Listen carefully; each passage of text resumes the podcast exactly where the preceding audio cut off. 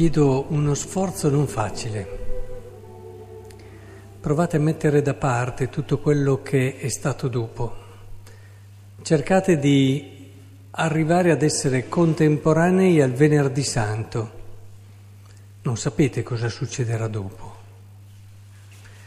E se riuscite a fare questo lavoro mentale, interiore, vi accorgete che questo è un terribile fallimento. È un terribile fallimento perché per una volta c'era stata una persona che aveva parlato con coraggio, con coerenza. Mi immagino, no? I gruppetti di persone che tornando a casa a piedi dal Calvario, dicevano tra di loro, tu l'hai sentito, ti piaceva? Sì, mi piaceva. Aveva delle parole diverse da tutti gli altri, parlava in modo vero, con autorità. A volte invece quando sento altri, eh, tutte le volte che sapevo che c'era ci andavo, era bello stare con lui mi faceva stare bene e adesso vederlo finire così vuol proprio dire che insomma il mondo va sempre peggio e quando c'è qualcosa che in un qualche modo ci illude è solamente un qualcosa come il fumo che passa e va. Alla fine vincono sempre quelli. Oppure l'altro che dice a me ha guarito e pensavo che ci fossero tanti altri che potevano trovare beneficio da lui.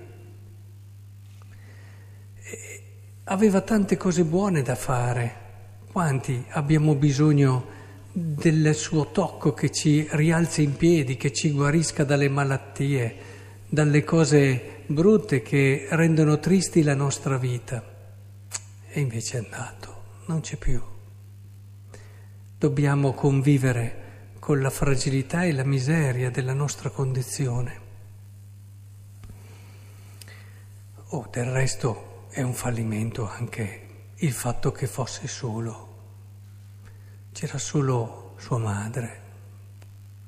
Questo questo Gesù non ha rinunciato, ma poche donne, i suoi discepoli, immaginate no, le persone, ti ricordi Pietro, ti ricordi com'era coraggioso e deciso quando c'era Gesù? Tu l'hai visto oggi? Io no. Non hai visto Giovanni, Giacomo? No. Ma quante cose sono iniziate con l'entusiasmo e poi non continuano. Eh? Un po' cercate di pensare come pensavano in fondo i discepoli di Emmaus. Così, tornando, passeggiando, essi dicevano l'un l'altro, eh, noi speravamo, speravamo che lui fosse diverso, fosse colui che libera, che porta la vera libertà. E invece... Ebbene, che stiamo un po' in questo momento. Purtroppo noi questo momento lo superiamo, lo bypassiamo. Certo, ci dispiace di Gesù, ci dispiace che abbia sofferto, ma non stiamo in questo momento in silenzio davanti al più grande fallimento della storia. Dobbiamo starci perché se non impariamo a stare in silenzio davanti a questo fallimento non capiremo mai perché la croce è quel paradosso che ha fatto irrompere la sapienza di Dio nella storia. Se non stiamo lì a ripensare a tutti quei momenti dove nella nostra vita abbiamo toccato con mano il fallimento, quello scoramento che ti lascia con il solito discorso, la vita è così, alla fine questo è la vita. Alla fine l'abbiamo visto, vincono sempre le stesse persone. Se non impariamo a starci, difficilmente capiremo che cosa ha significato la croce per l'umanità. San Paolo dice che lui conosce solo Cristo e Cristo crocifisso. E questa è la sapienza più grande di Dio. Ma dov'è tutta questa sapienza? Nel paradosso della croce abbiamo, se da una parte la più grossa sconfitta, dall'altra quella vittoria che è così grande che non è ancora finita. Che cosa ci dice questo paradosso? E, e fa un po' come Gesù. Oggi vorrei che sentiste vicino a voi, però dovete starci nel venerdì santo, dovete entrare in quello scoramento dei discepoli di Emmaus, in quella loro tristezza perché quelle che erano le loro speranze sono state frustrate. Se non ci state e fate subito, oltre a rimanere in superficie, perché tutti no, facciamo, a volte scegliamo il cristianesimo perché ci sembra eh, una bella risposta, diventa più facile, il Signore è risorto, eccetera. No, no, devi farlo tutto il percorso, vai là, stai là. E allora forse a un certo punto ti prende sotto braccio Gesù e ti comincia a raccontare perché questo che tu stai vedendo come fallimento è la più grande vittoria della storia. Vi lascio solo tre cose, o due, due o tre, due via. Avete già sentito ben 15 e 14 meditazioni, quindi non voglio appesantirvi. Però, prima di tutto, riflettete su questo. Dov'è che dobbiamo andare a cercare la nostra speranza più grande, il nostro futuro, le nostre vittorie? Dov'è che le dobbiamo andare a cercare? Là dove non andremmo mai a cercarle. Il paradosso della croce ci dice che i momenti dove siete più deboli, i momenti dove avete sofferto di più, i momenti dove avete toccato la vostra fragilità, se li mettete davanti alla croce, diventano il momento della più grande vittoria.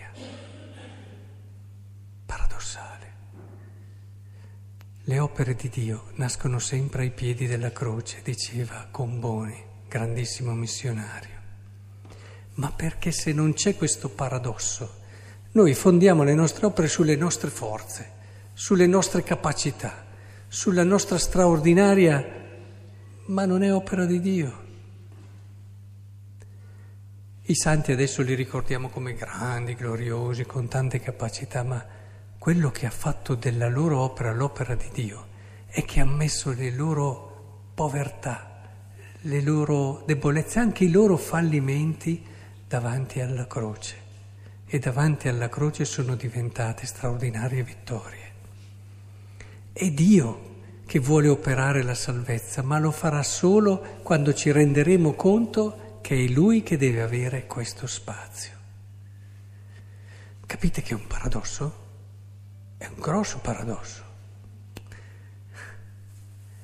Questo, vedete, ci toglie la paura, perché la paura l'abbiamo perché noi pensiamo che è fragilità, debolezza e cerchiamo di evitarle e ci spaventano. E invece questi momenti sono, se li sappiamo vivere davanti alla croce, i momenti più preziosi della nostra vita, non ve lo nascondo, anche nella mia vita sono stati i più preziosi. Io non sono mai cresciuto come quando ho avuto momenti di debolezza e di fallimento, ma questo chiunque, a partire da Gesù. Capite che cambia la mentalità, cambia il modo. Noi purtroppo, perché vi dico, state al venerdì santo perché noi correndo alla risurrezione dopo reinterpretiamo tutto alla luce della mentalità del mondo, della mentalità del mondo. E invece no, dobbiamo farlo questo salto.